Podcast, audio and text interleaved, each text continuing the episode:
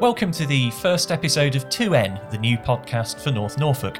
Each week, we'll be bringing you a roundup of all the news, views, and politics from our area. And coming up in this episode, think how many people have used that railway. It's what makes Wells, really. It's so quaint and unique. Cromer is not remotely like Notting Hill Gate. Had he actually visited Cromer? Just the need for people to have respect for other people who live in a particular place every single day. I liken what we've gone through uh, like a running a marathon. I think the first 10 miles of it, we took a bit of time to get into our stride. Broken backs, cut hands can all be avoided by having a post box on the edge of your property.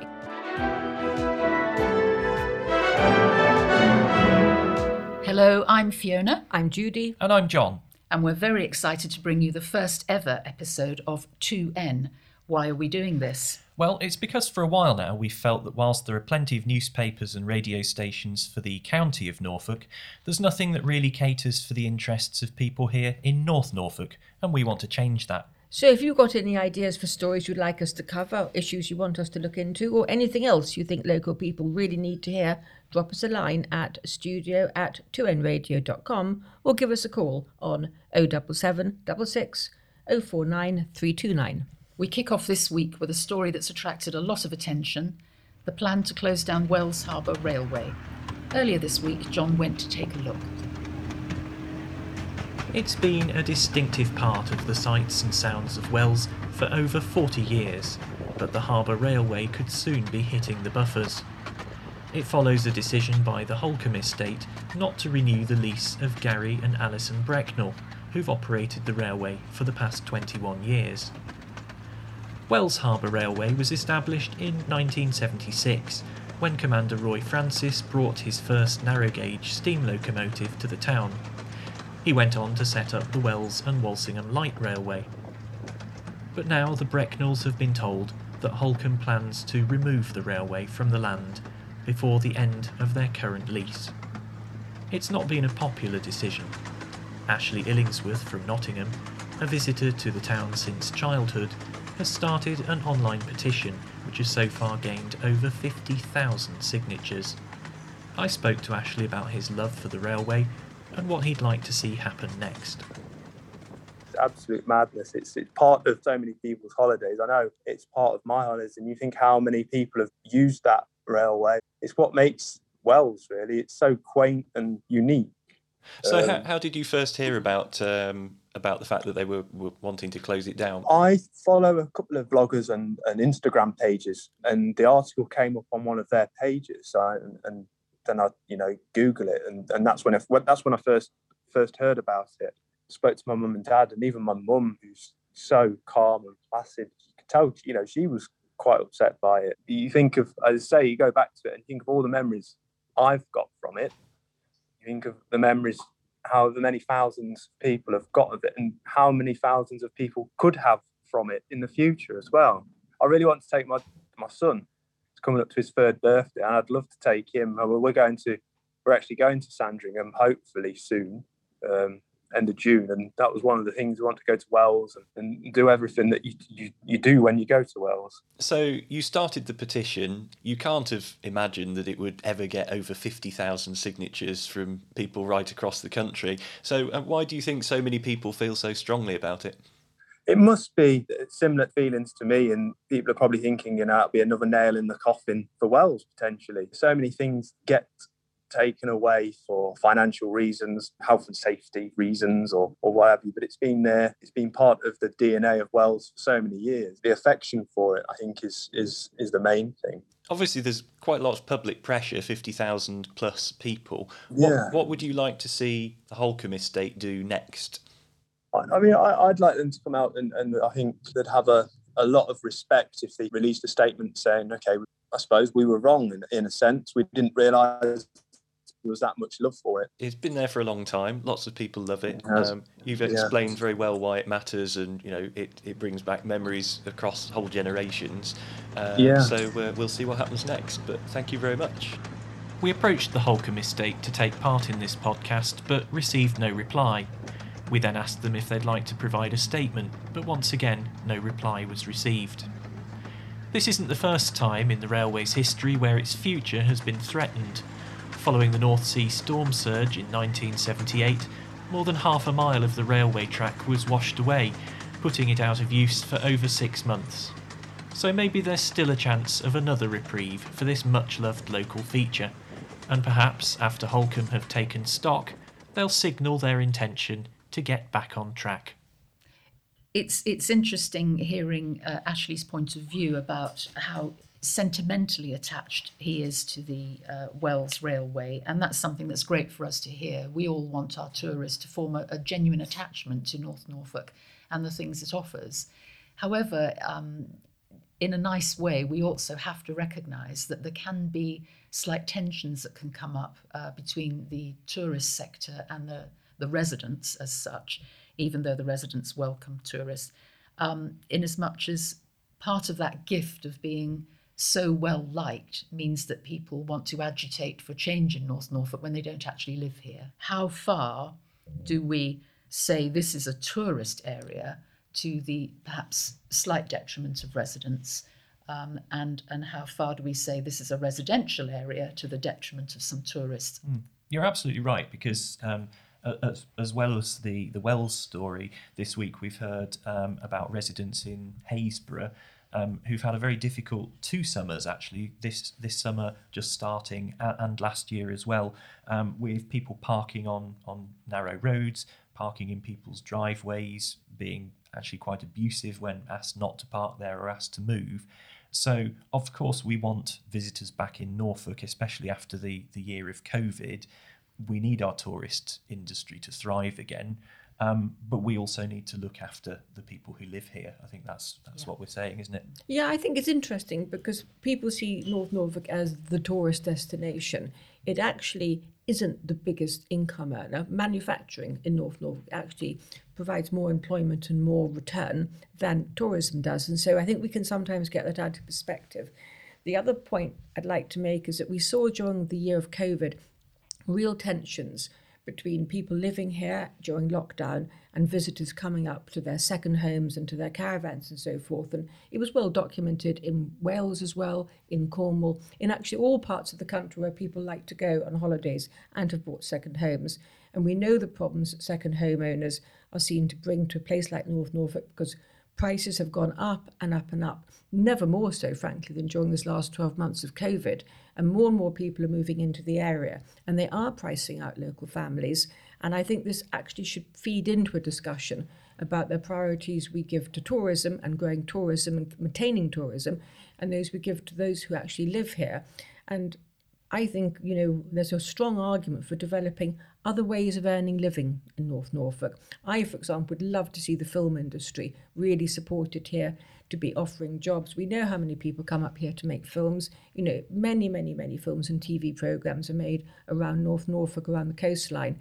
And I would rather see us develop an amazing film industry and provide high quality jobs through that route than having yet another B&B open up putting more pressure on parking, and all the other problems that we've seen coming down the road, particularly this last 12 months. Seasonal jobs are seasonal, and actually, it's quite good for us to be thinking about those jobs and those sectors that are, are year round as well, isn't it? Oh, absolutely. I think it's absolutely vital that. And I think sitting back and taking a wider look what's good for people who live here, which isn't purely let's drive tourism. It's protect tourism, invite tourists by all means, but let's diversify where people can work. I think that's that's a very good point, and one quite close to my heart. I volunteer as a mentor at a, a local school near where I live, and if you're trying to listen to young people and encourage them to think about actually making a contribution to North Norfolk. I mean, there are lots of bright young people uh, living here, and you'd like them to actually not think the first thing they want to do is go away to find work. I did read an article in a broadsheet newspaper that was advertising how much property purchases going up, and it was lauding the uh, the beauty and the desirability of Cromer. Uh, and one line that it used to describe the, the you know how wonderful Cromer is, as if as, uh, was as if to say, it's like uh, the Notting Hill situation a few years ago in London. And I know what they meant. What they meant was Notting Hill was seen to be a bit scruffy, and now it's smart. But I don't want Cromer to be like Notting Hill. I want Cromer to be like Cromer. I want us to retain our Norfolk identity without being uh, insular. I want us to have that character um, retained in our town. So I don't want to be rude about whoever wrote that piece, Fiona, but Cromer is not remotely like Notting Hill Gate. not Notting Hill Gate in 2021 or Notting Hill Gate in like 1950. I've never heard such an extraordinary thing. Had he actually visited Cromer? Who knows, Judy? But he wrote for a very important newspaper. well, uh, that's uh, an interesting discussion, and it's a subject that's obviously uh, going to run and run. Um, if you're a visitor or a resident, uh, why not tell us what you think by contacting us on 07766 049329 or dropping us a line at studio at 2nradio.com.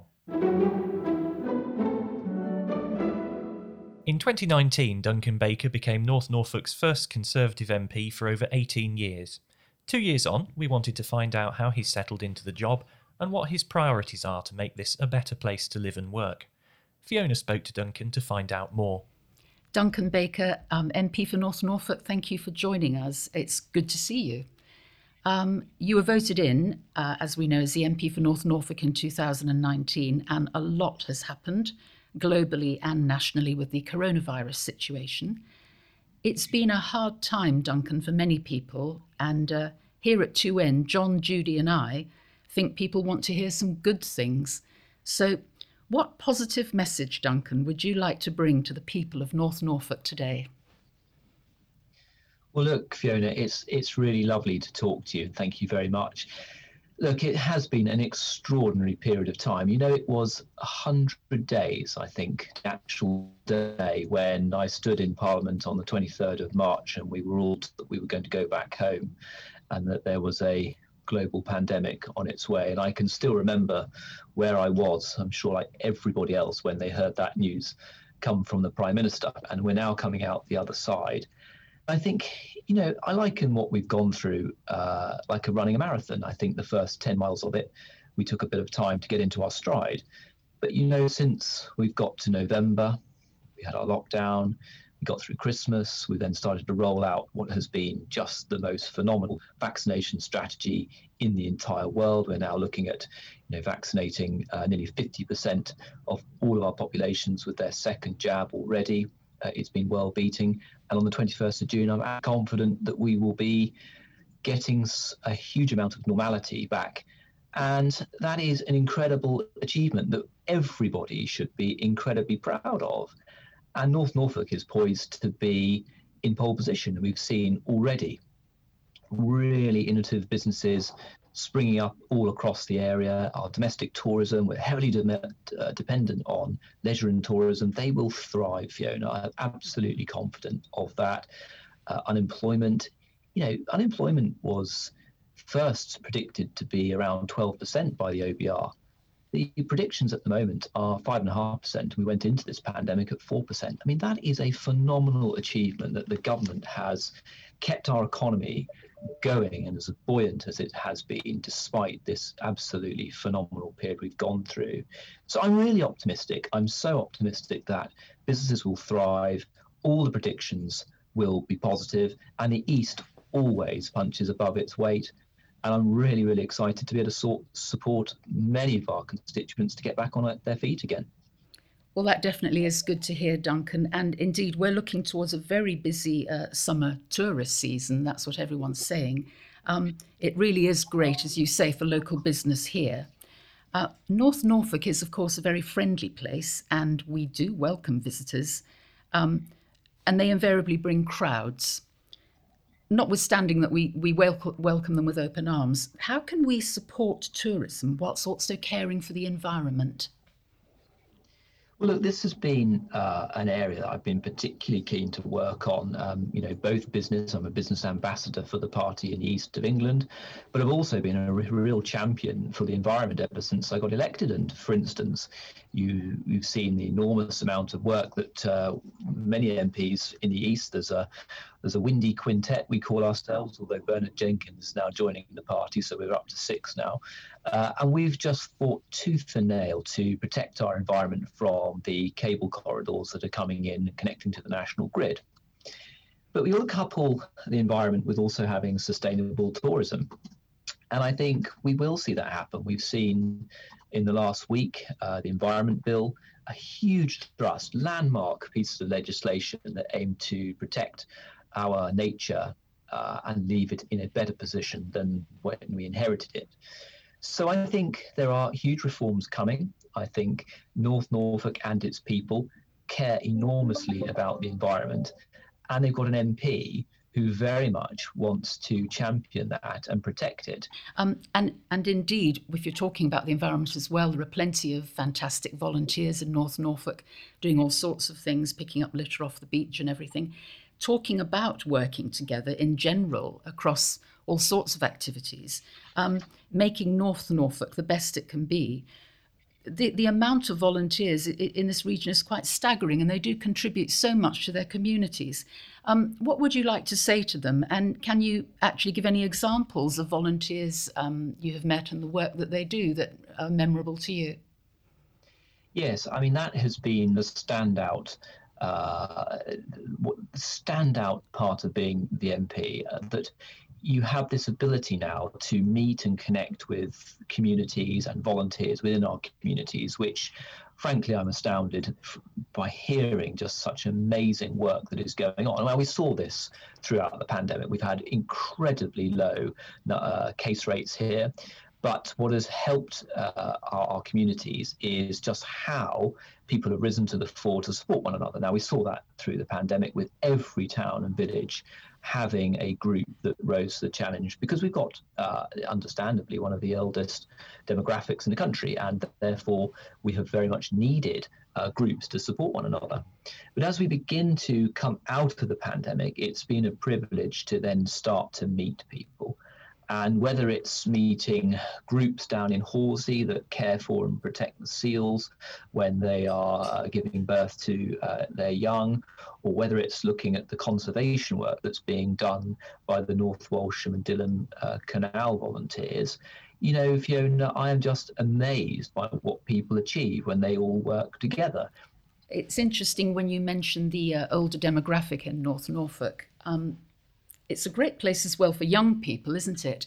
Um, what do you think going forward as you think about how North Norfolk's developing? Um, what do you think North Norfolk brings to old and young alike? Because um, we, you know, we value uh, the older population and the younger population. So, how do you see it going forward, Duncan?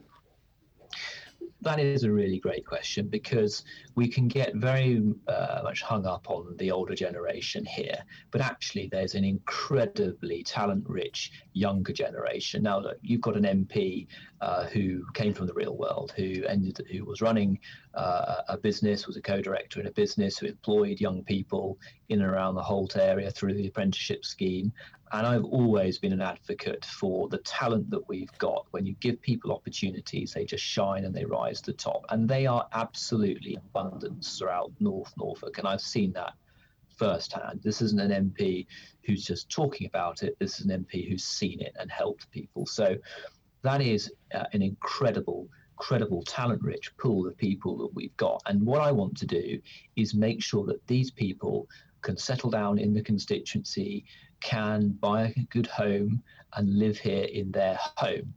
And that is the most powerful message that we can actually do that.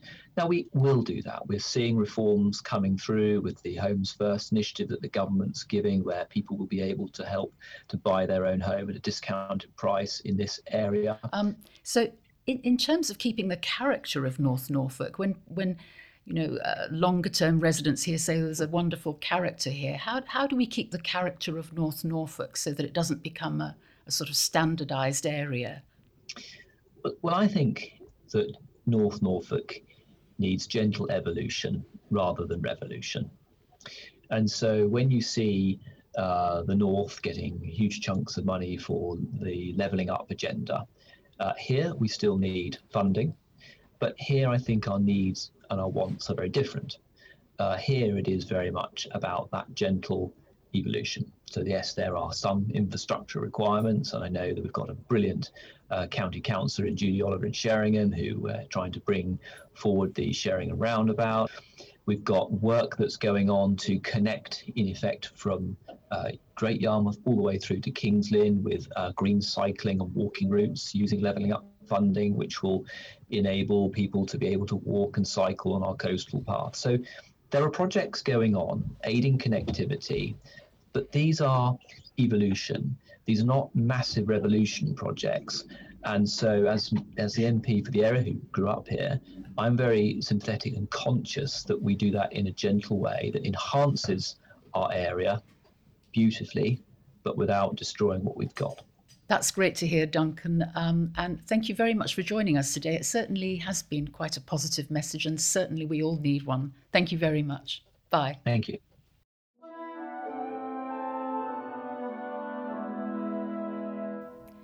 During the COVID lockdown, many of us started making even more use of home deliveries from Amazon, Tesco, and local shops too.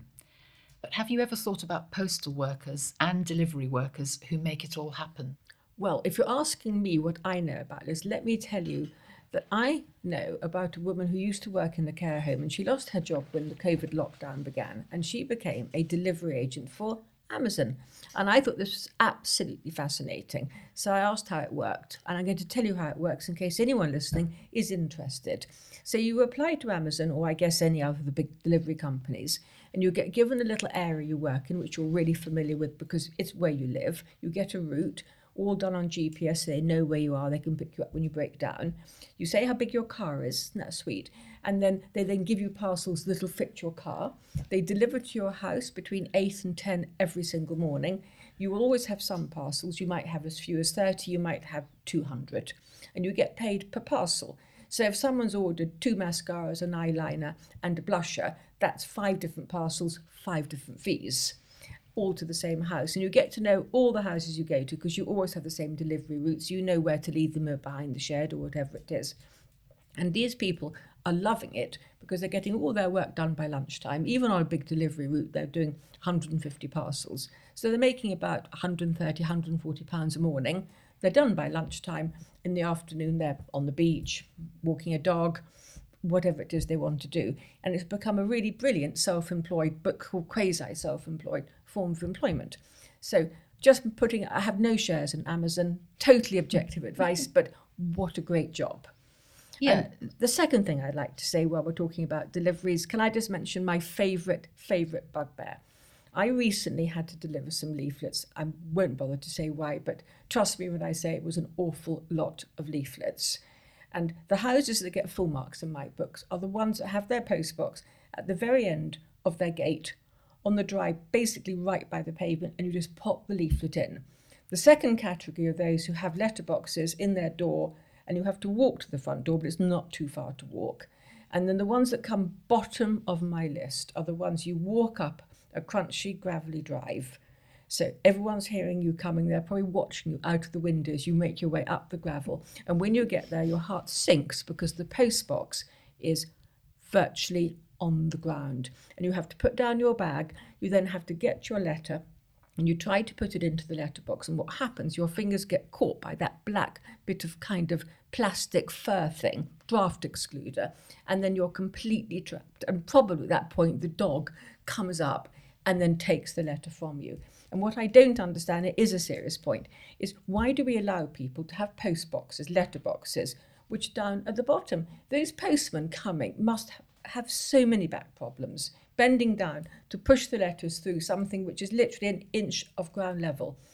I would like to see legislation that made it unlawful to have any letterbox that was below waist height. But I actually think it ought to be like America, where everyone has to have a post box right by the entrance to their property and less than a town, and you can see the you know the doorways a foot away.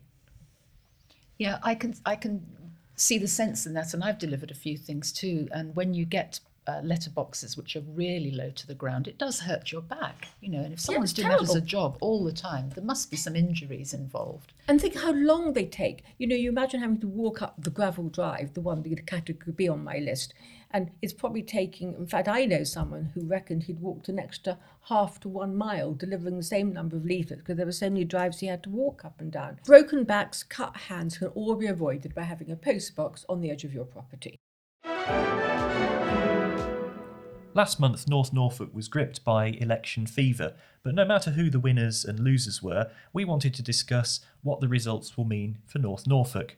The new leader of the county council, Andrew Proctor, outlined his priorities for Norfolk. There's three key strands to that really.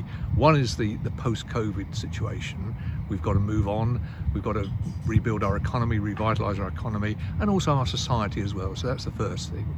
The second thing is we do have big investment plans for Norfolk as well, investing in care, investing in the services that people want us to deliver as well, and also the, the big infrastructure projects uh, such as those you know, in Great Yarmouth and the Nor- Norwich Western Link.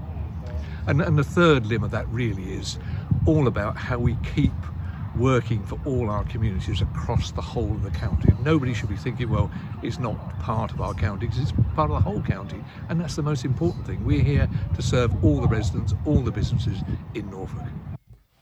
Well, it was interesting how he touched on um, the need to think about the, the whole county, because certainly if you just follow the Eastern Daily Press on a, on a regular basis, it does seem over the past couple of years like most of the investment has gone to Kings Lynn, Yarmouth, and Norwich.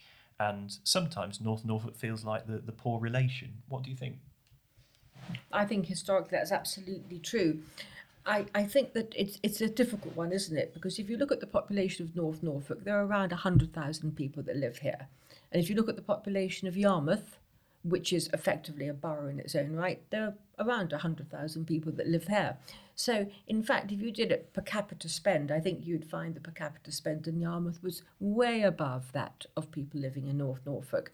When people talk to me, they talk about things like the pothole in the road outside where they live, because actually it prevents a real problem. And when a lot of the issues that people have are really like that. They are potholes, they are highways issues, they are about getting their dustbins emptied, and they're not about these bigger picture things like building a new road or building a new recycling centre. Because I think a lot of people will take that for granted. It's what the county council does, it is what it's there for. And I think to make it really relevant to people, you've, you've got to really listen and hear what their concerns are as well as having these big project ideas. I'm in mind then, I'm put in mind of if information comes from the ground up rather than from the top down, um, of the value of parish councils um, and uh, district councils. Now, no matter the political colour, um, I think we do have to you know, praise people who can be bothered, especially at parish council level, to go along on a winter's night and, and, and sit in a cold village hall and talk about you know the problems in their village or what needs to be done. So I would like to see a more streamlined and effective form of information that comes from the ground up to the powers that be. And uh, the other change uh, this May was the election of a new police and crime commissioner, Giles Orpen Smellie. Um, here's what he had to say. I do have to do a consultation exercise, um, and the public may give me different priorities. But I start with more visible policing, and, we, and we've touched on that, addressing the expectation gap and allowing the public to see more of, of their police force. Um, the second one is dealing with the high harm crime, as I describe it. Um, so all those things like domestic abuse, like um, um, county lines drugs, the organised rural crime piece.